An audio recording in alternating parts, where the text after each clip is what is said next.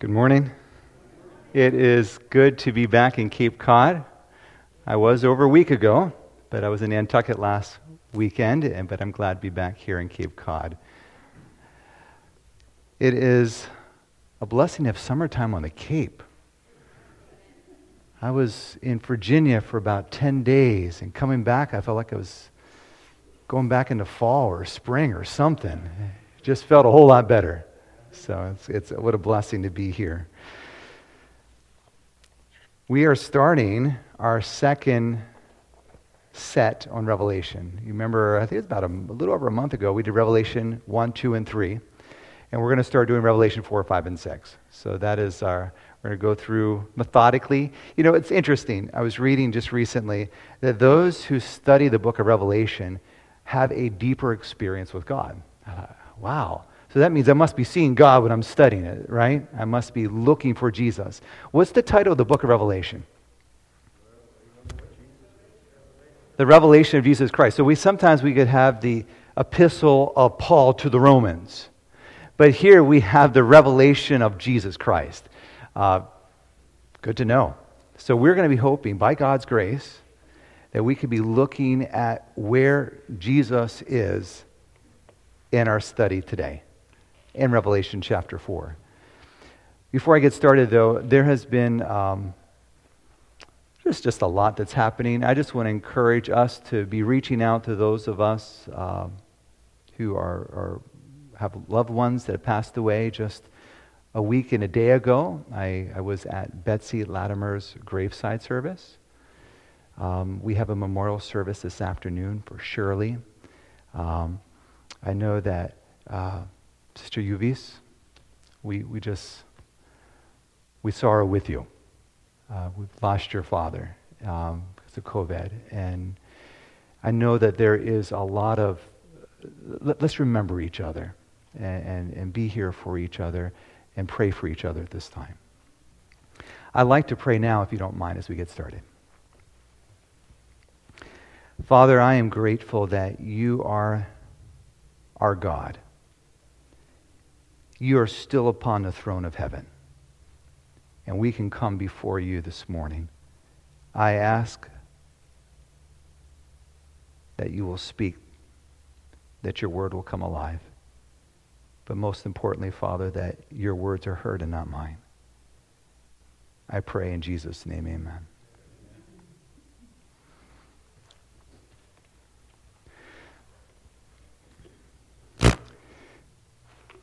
Sorry, teacher side. Okay? Just do a little bit of recap. It's been a month since we looked at Revelation. I like to just go through a few things just to remind ourselves. First, Revelation chapter 1, verse 3. Blessed is he that reads and understands, and they that do the things that are written therein. That is the CSV, Chuck Standard Version. But that's what God is telling us. Blessed is he that reads and understands. There's a blessing that comes when you spend time in the book of Revelation. Um, here's just some, some recaps. Who is the main theme of Revelation? Jesus is the main theme of Revelation. What is the second main theme of Revelation? The things that must shortly come to pass. So if you were going to go through the book of Revelation, there's two things that you're looking for. Where is Jesus? Does that make sense? And I'm looking at what's this tell me about what's about to happen? The Revelation is written in a symbolic language. Uh, they use the Greek word semano, which meant to signify. Um, much of Revelation is taken from what portion of Scripture? The Old Testament. In fact, most theologians who spend their lives doing this guess around 300 verses of 400 are taken from the Old Testament. So, if you want to understand the symbols in Revelation, you and I must take some time and understand the source of those symbols in the Old Testament. Revelation's visions are for John's time through to the end of time. So, um, when writing, the prophet would give a vision, it would proceed from his time to the future. You see it in Daniel and see it in Revelation. So, when you're looking at the prophecies in Revelation, it's not hi, I'm speaking about something that's going to take place way down there. I'm speaking about what's starting in my time and proceeding to the end of time. And, and we understand that the scope of history is seen as we study the book of Revelation. I like this next one Christ is coming, not will be coming. So as you're going through the book of Revelation, there's this feel the whole way through. Jesus is coming, Jesus is coming. I'm explaining what it looks like. It's almost like he's in the process of coming for 2,000 years. Does that make sense? There's, there's a process. It's not like I'm sitting down, I'm relaxing, I'm enjoying the beautiful scenery of heaven, and then I want to wake up at a certain point and start moving. That's not it. In the mind of God, there's always this I'm preparing, I'm preparing, I'm in the process of coming. Um, yeah, I'm. So soon as I met Christina, and I asked to start spending time with her in hopes of a future connection. You understand what I'm saying? Soon as I started doing that, I was already past the wedding. Right here, already past the wedding. And so for me, the marriage is coming. I wasn't thinking it will come. Let me just sit back and relax for a year or two, and then maybe we'll talk some more about it. No, no, no, no, no. Christina accuses me I'm a little bit like a microwave. I want things done quickly, and she's a little bit more like a crock pot. and so we had to find a happy medium, uh, which was about a year and a half. And that was about as low medium as I could get. Jesus is looking at us, and his language for his coming is marriage language. I'm coming. I'm coming for you. And so he's thinking about that marriage, and that's been a focus of him for quite some time. One more element on the recap, one last slide here. Each major section of Revelation starts with a vision of Jesus or the sanctuary. Um, it's almost like the picture of Christ sets up an understanding of the section to come. It's beautiful as you get into it. Um, as high priest, Jesus is closely watching over the lampstands. Remember that? We looked at the seven churches, which were represented by the seven lampstands. Jesus is closely watching over them. Why is that so important? Because from the very beginning of the book, we realize that our Savior is paying attention to what's happening in our lives today. He's walking up and down amid them. He's not some distance away, He is close. And then each church has a revelation of, what, of Jesus that is necessary for them. You know what? What you need and what I need is not the same. You say, well, that's very obvious. But do you realize God understands that?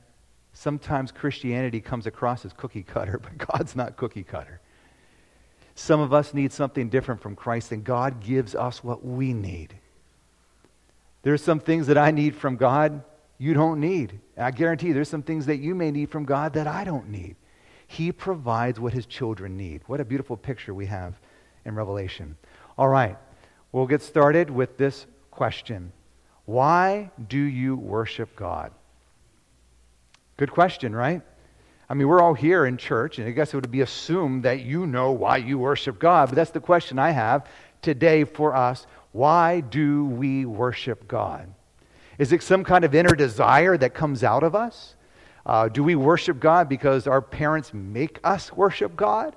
Do we worship God because our friends come to church and you want to spend time with them, so you might as well come to church. Why do we worship anyway? What is the purpose of worship? In Revelation, as you are reading through, if you don't mind opening up to Revelation chapter 3, in Revelation, as you're studying, there is something that takes place between sections. Um, and I've heard one teacher uh, Ranko Stefanovic, he describes it this way springboard text. Springboard text.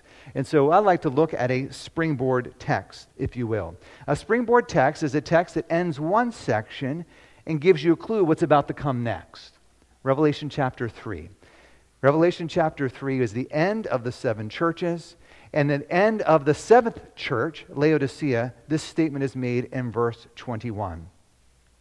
To him who overcomes, I will grant to sit with me on my throne, as I also overcame and sat down with my Father on his throne. Springboard text. I've been talking to the seven churches. Now I'm talking about a throne and me being on a throne. Who's speaking? If you have a red letter edition, this is Jesus, right?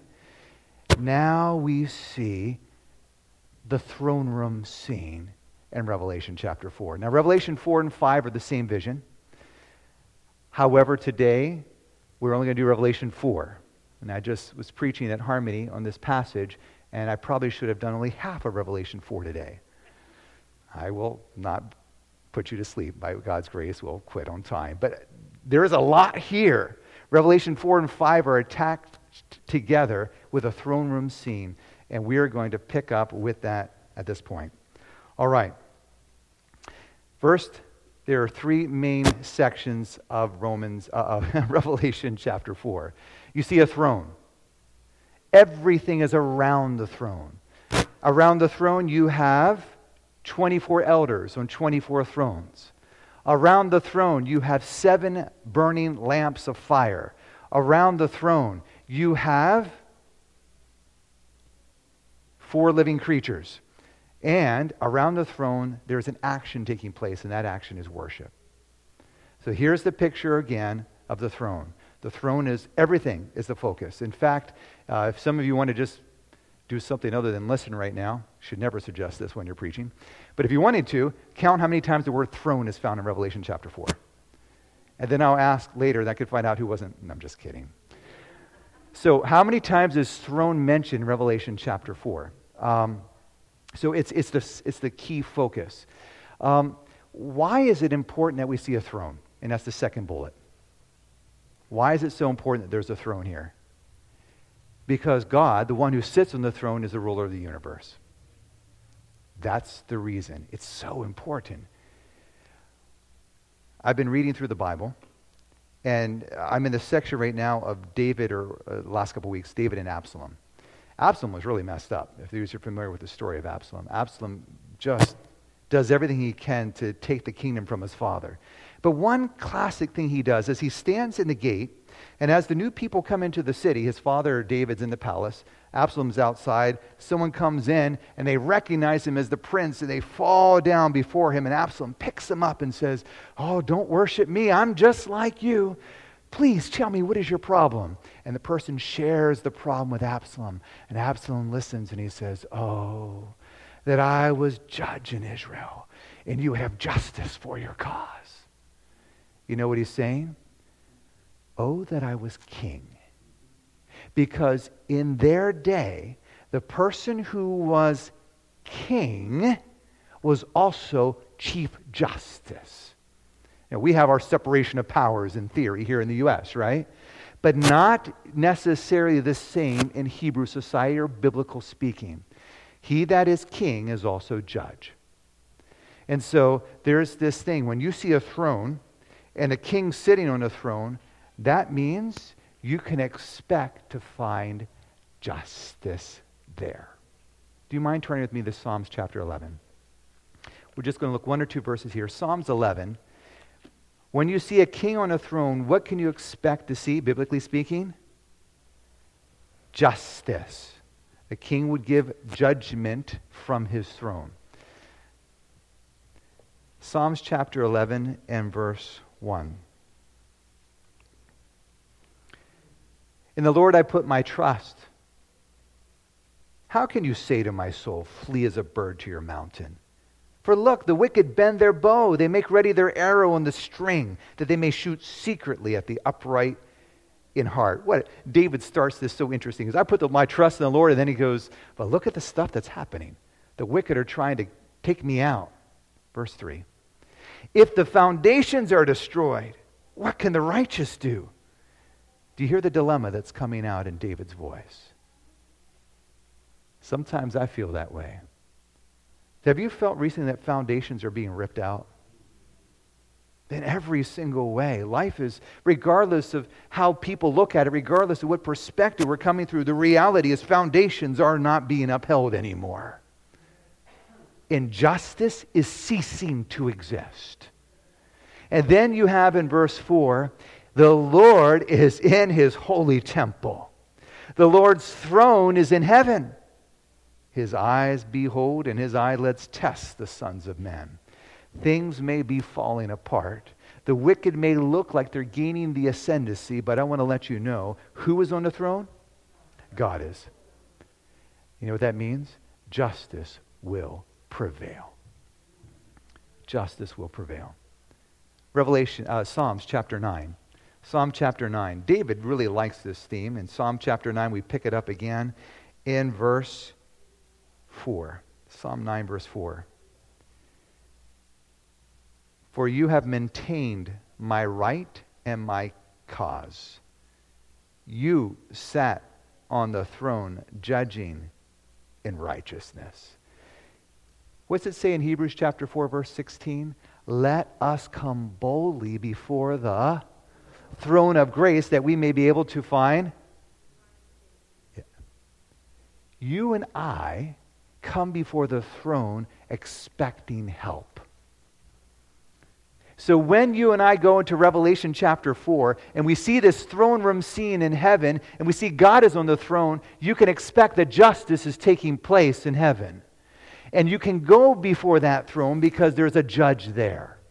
If the throne was empty, that would be a little scary. But it's not. There is one sitting on the throne, one who is, who was, and is to come. So now we go to a very, I find it an interesting play, a point. There are four main passages that talk about the throne room of God in the Old Testament. Four main passages that talk about the throne room of God in the Old Testament. 1 Samuel chapter 22 verse 19, the prophet Micaiah describes it. Isaiah chapter 6 verses 1 through 3. We have Isaiah coming in and he's standing there in the throne room of God and there are seraphims and they come and remember they touch his lips with the coal from off the altar. That's in Isaiah 6.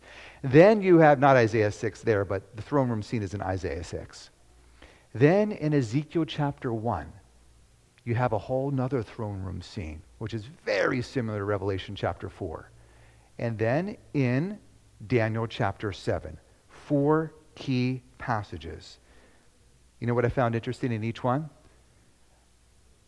God is on the throne in, Mike, in, in 1 Kings 22, and he says, who, who will go? Who shall we send? Isaiah chapter 6, he says, Who will go for us, and whom shall we send? You get to Ezekiel chapter 1, it describes the throne room scene, and then as it continues in Ezekiel chapter 4, the question is asked, uh, said to Ezekiel, I am sending you. It's a place of sending. At the throne, it's not simply a place where justice takes place, but action takes place. God says, I'm going to send people out and have them accomplish my bidding. You find this also in Daniel chapter 7 it says, a thousand thousands ministered unto him or attended unto him, depending what version of the Bible you're using. The throne as a place of service. Okay? Place of justice and a place of service.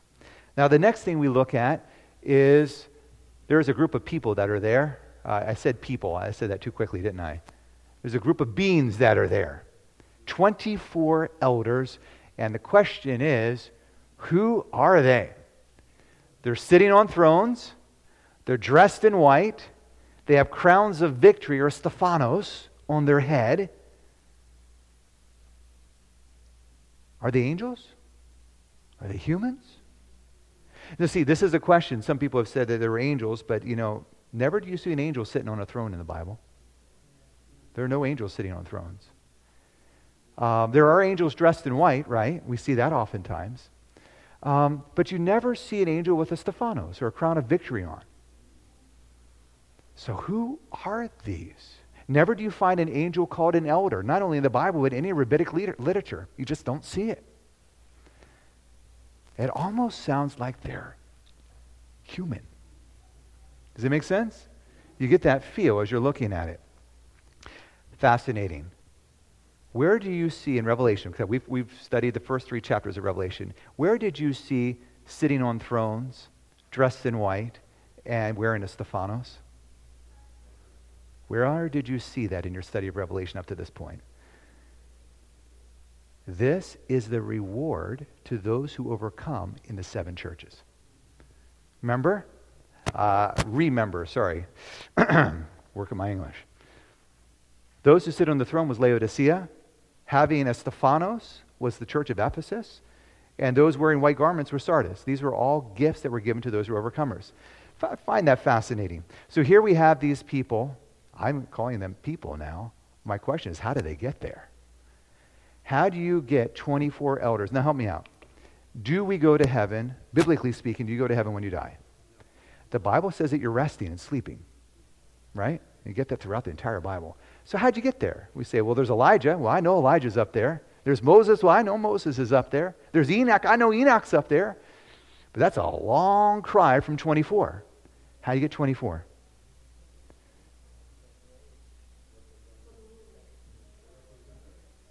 Miss Pauline? Absolutely. Thank you. We should have you come up and do some of the preaching. Matthew chapter 27. Do you mind turning there with me? Matthew chapter 27. And there is a great section here talking about Jesus' death and resurrection. Matthew 27 and starting with verse 51. Verse 50, Jesus cries out with a loud voice and yields up his spirit. And verse 51 says, And behold, the veil of the temple was torn in two from top to bottom. The earth quaked, and the rocks were split, and the graves were open, and many bodies of the saints who had fallen asleep were raised. Wow. So at Jesus' death, there's this earthquake. It says, Many of the saints which were dead were raised. And then it says in verse 53, And coming out of their graves when?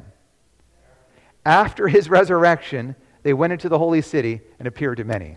So there were holy, righteous individuals who were resurrected, thrown out of their graves at the earthquake, resurrected, came out at Jesus' resurrection after him.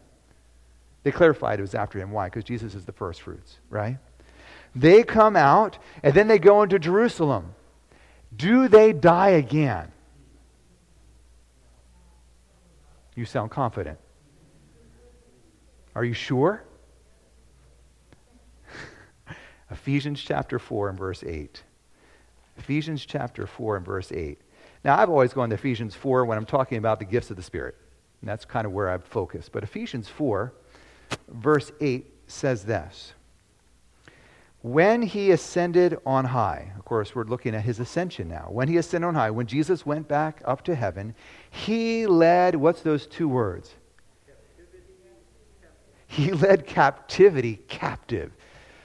Now, it's a little confusing in English, but uh, if I were to give you another English translation, you might catch it differently. The New American Standard Bible says this He led captive a host of captives. He led captivity captive. The New International Version says he led captives in his train. Jesus took those who were captured in the grave and led them with him back to heaven. No longer were they going to be here. He was the first fruits. They were coming after him. They were the ones who first reaped the benefits of the life of Christ. A book called Desire of Ages puts it this way All heaven was waiting to welcome the Savior to the celestial courts. As he ascended, he led the way, and the multitude of captives set free at his resurrection followed. The heavenly host, with shouts and acclamations of praise and celestial song, attended the joyous train. Beautiful. Here in the heavenly throne room, sitting on thrones, are humans. Is that good news? It is. And you say, well, that, that's almost a, can I use the word premonition?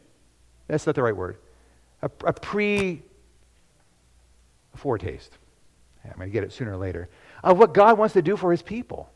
He wants us to be in heaven with him.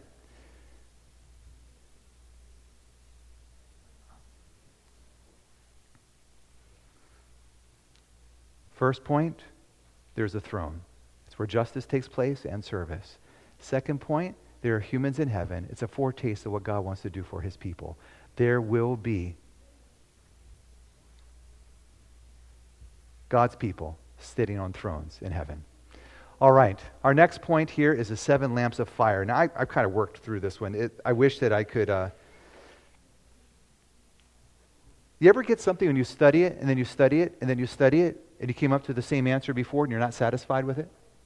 Yeah, yeah, that, that's the seven lamps of fire. So I was reading, and I thought there's, got a, there's a lot of smart guys out there, so I pulled out all the books from the smart people.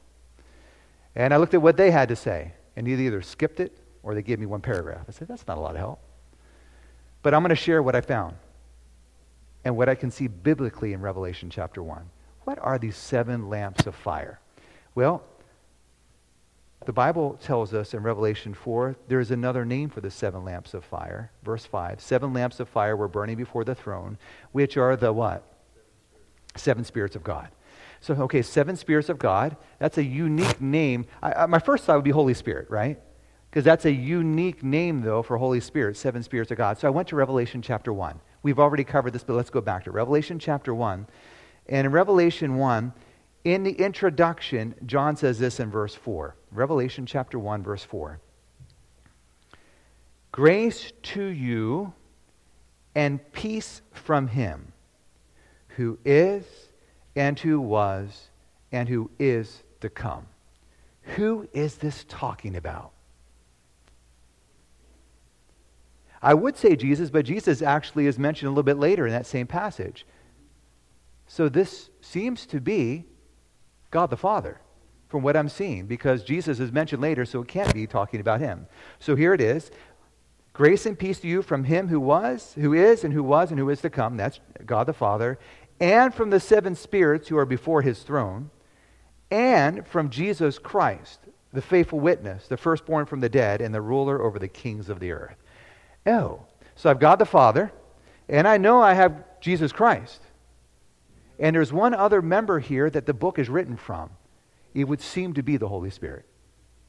The seven spirits would be the Holy Spirit, a description of the Holy Spirit. Seven is a number. Remember, Revelation is written in symbolic language. Seven would be signifying completeness, perfection. Um, that would be used here. All right. So that is my brief statement on it. Revelation chapter 5 says this um, that there's a lamb. We see, we'll look at this uh, next week or the week after. A lamb as it had been slain, this is verse 6, having seven horns and seven eyes, which are the seven spirits of God. There is a close connection between God the Son, Jesus Christ, and the seven spirits. And I believe whenever we look in the Gospels, we see there's a very close connection between Jesus and the Comforter who is to come. I will send him. He's coming from me. We get that picture a lot as we're reading the Bible. All right. The next picture we have a throne. Surrounding the throne are 24 thrones with the 24 elders on it. Before the throne are four burning lamps, the seven spirits of God. Oh, one last point. Where is Jesus in Revelation chapter 4? Do you see him? Remember, Revelation 4 and 5 are the same vision. You're not seeing him in Revelation 4 yet because he's not introduced yet. He'll be introduced to us in Revelation chapter 5. And something very special happens at that point, but we will get there by God's grace in about a week or two. All right. Revelation chapter 4 and verse 6 says, In the midst of the throne and around the throne were what? Christ, there was a sea of glass, and then in the midst of the throne and around the throne, there are how many living creatures? Four living creatures. Very unique. What are the four living creatures? Well, some a quick way to look at this is I looked at all the Old Testament throne descriptions. All the Old Testament throne descriptions, 1 Kings 22, Isaiah chapter 6, Ezekiel chapter 1, and uh, Daniel chapter 7. And I said, Who is around the throne in each vision? That helps me get the idea. Remember, by looking at the Old Testament, I can have a better understanding of what's happening in Revelation. So I'm looking at it, and here are some things. You can look them up for sake of time. I'm going to go through and share. 1 Kings 22 says, All the hosts of heaven are around the throne. In Isaiah chapter 6, seraphim are around the phone throne. In fact, seraphim, that's the only, only place in the Bible that word is used, is in Isaiah chapter 6. And Ezekiel chapter 1, you know who's around the throne? Four living creatures. Well, that sounds like Revelation 4. And then in Daniel chapter 7, what's around the throne? A thousand thousands and 10,000 times 10,000. So those are all around the throne. Which one was most similar to Revelation chapter 4? It's Ezekiel. So I go to Ezekiel chapter 1, and things start to open up. If you don't mind turning with me, if you start looking at Ezekiel chapter 1, fascinating picture. If you want to keep Revelation 4 in one hand and Ezekiel 1 in the other, that we can go flip back and forth, that's fine. Um, Ezekiel chapter 1, and starting with verse 5. And also from within it came the likeness of four living creatures. And this was their appearance. They had a likeness of a man. Each one had four faces, and each one had four wings. Their legs were straight, and the soles of their feet were like the soles of calves' feet. They sparkle like the color of burnished bronze. Now, when, uh, when I was younger, I think that I actually tried to visualize this more than when I'm older. Older, sometimes the words just go in and out my ear. But can you imagine the picture that's being described here? It's very unique. Each one had four faces.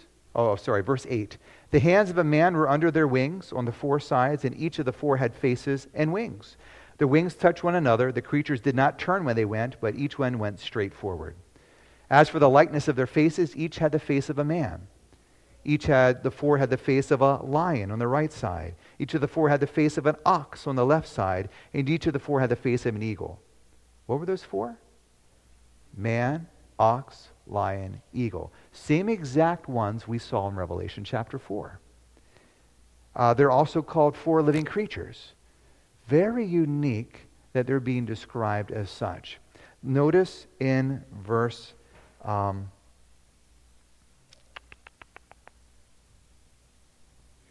let me check here. Sometimes you lose yourself in your notes. Verse 15.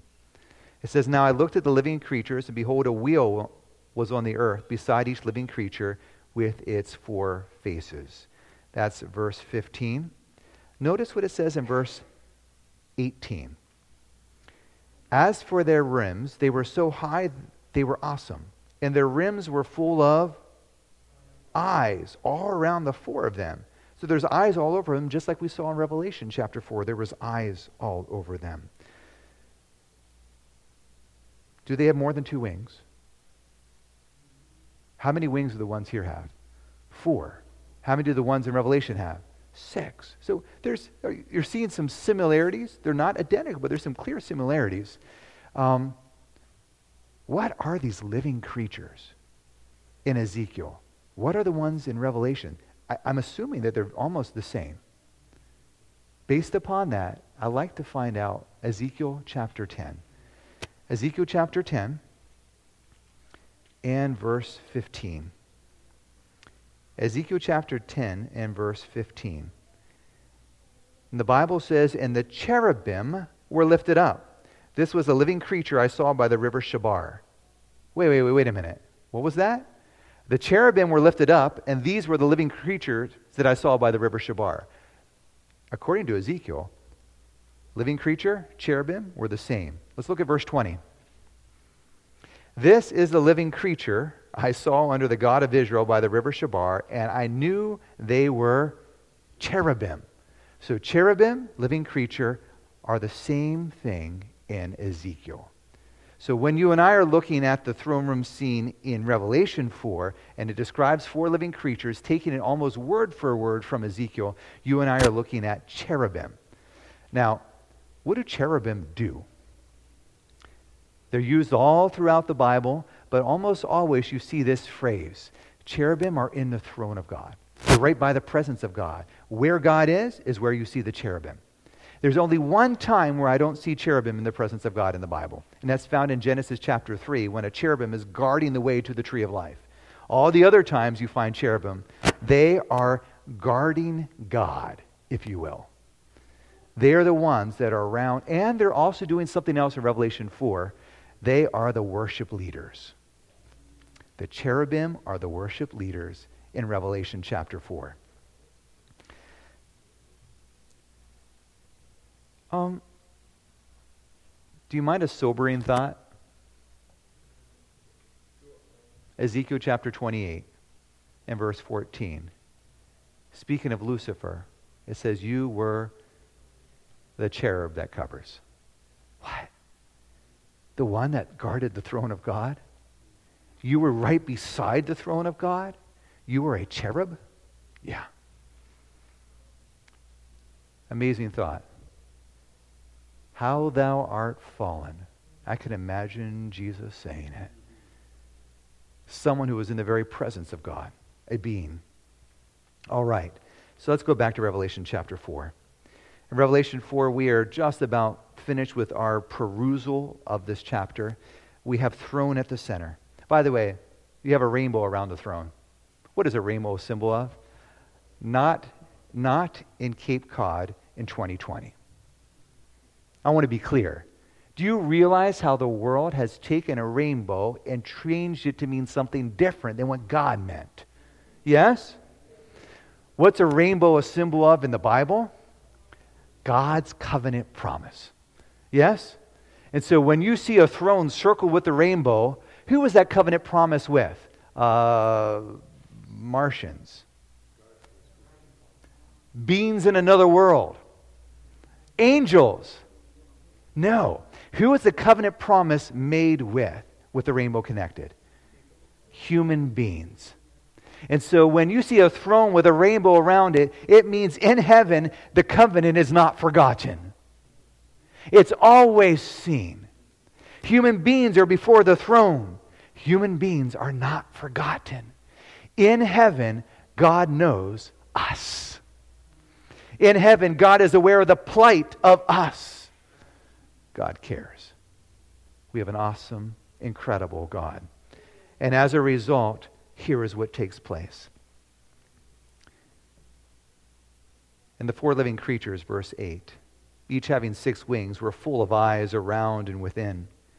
And they did not rest day or night, saying, Holy, holy, holy Lord God Almighty, who was and is and is to come.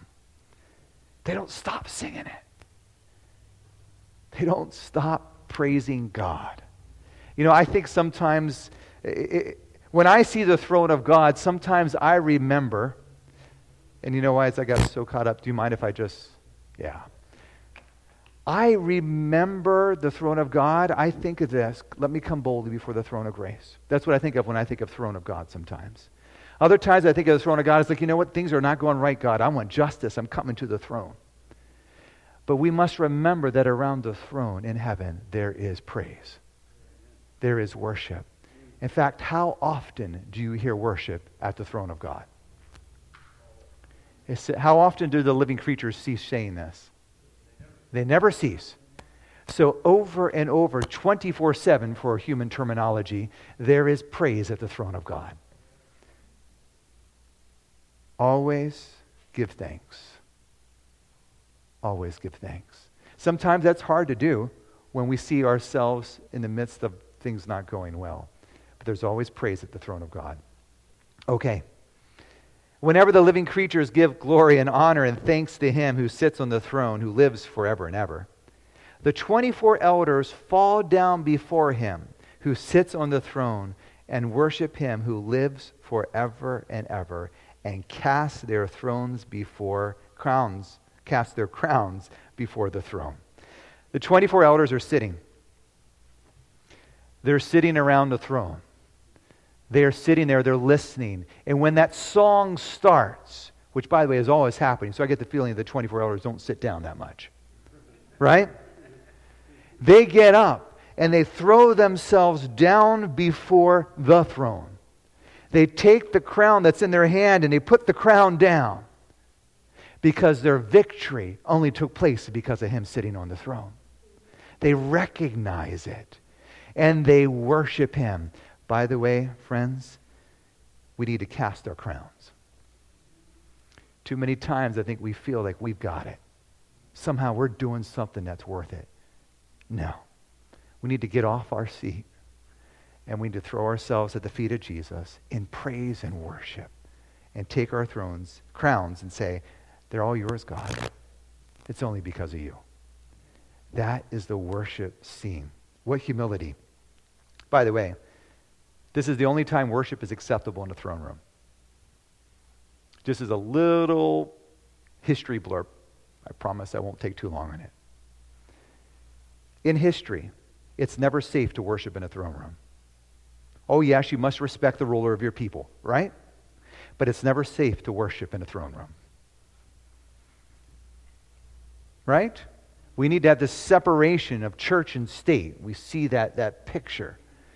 But in this case, the ruler of the universe deserves worship. This is the only time that worship can take place in a throne room. By the way, if you and I bow before the King of Kings, we can stand tall before any other king. If we bow before the King of Kings, we must stand tall before all others. I will respect the rulers of my people, but my worship is reserved for God alone. That's the picture we have here. Why do the 24 elders, uh, they worship, but they actually say why they're worshiping. And I like this in verse 11. You are worthy, O Lord. Why is he worthy? To receive glory and honor and power, for you created all things. And by your will they exist and were created. They worship the Creator God, and so today I would like to emphasize a point. I know you realize it. But what day of the week is in honor of the creation of our world? The seventh day Sabbath. The day that we worship on today is acknowledging that we know we have a creator God. I am worshiping the creator today. I'm worshiping you because you created me. Now, um, I don't have a, my iPhone on me. Can you imagine I'm standing without a smartphone for an hour? It's tongue in cheek. Should humans worship their smartphones? Or should their smartphones worship them? Foolish. I know, I know. But philosophically here, just, just hold on. Can a smartphone worship? No, we know that. But if it could, should it worship you? Well, or should it, okay, so it should worship Apple or, or, or, or whoever made it, right? Does the creature deserve worship or the creator? So, my question for us, just briefly, is what are you worshiping? Are you worshiping a creator? Or are you worshiping something that's created? Are you worshiping your smartphone? Are you worshiping your spouse? Are you worshiping your recreational activities? Are you worshiping your finances? Are you worshiping your pain? You know, some people worship their pain. What do you worship? What is worthy of your worship? I want you to realize that the only thing worthy of your worship is the one who created you. He is worthy of your worship.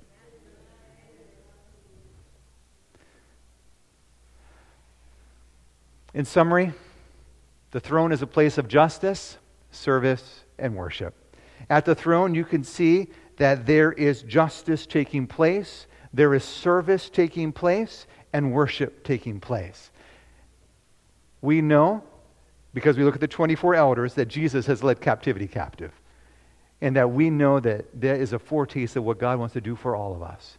Sitting on thrones, dressed in white, with a crown of victory on our head. Then we also see this that Jesus isn't seen in this chapter.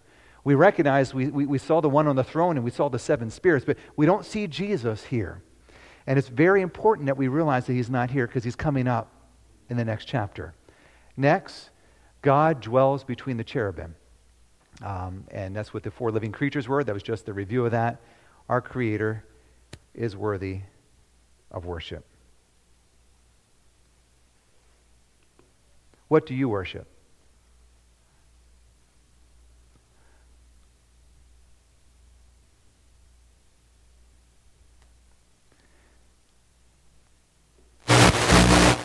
What has your deepest desires?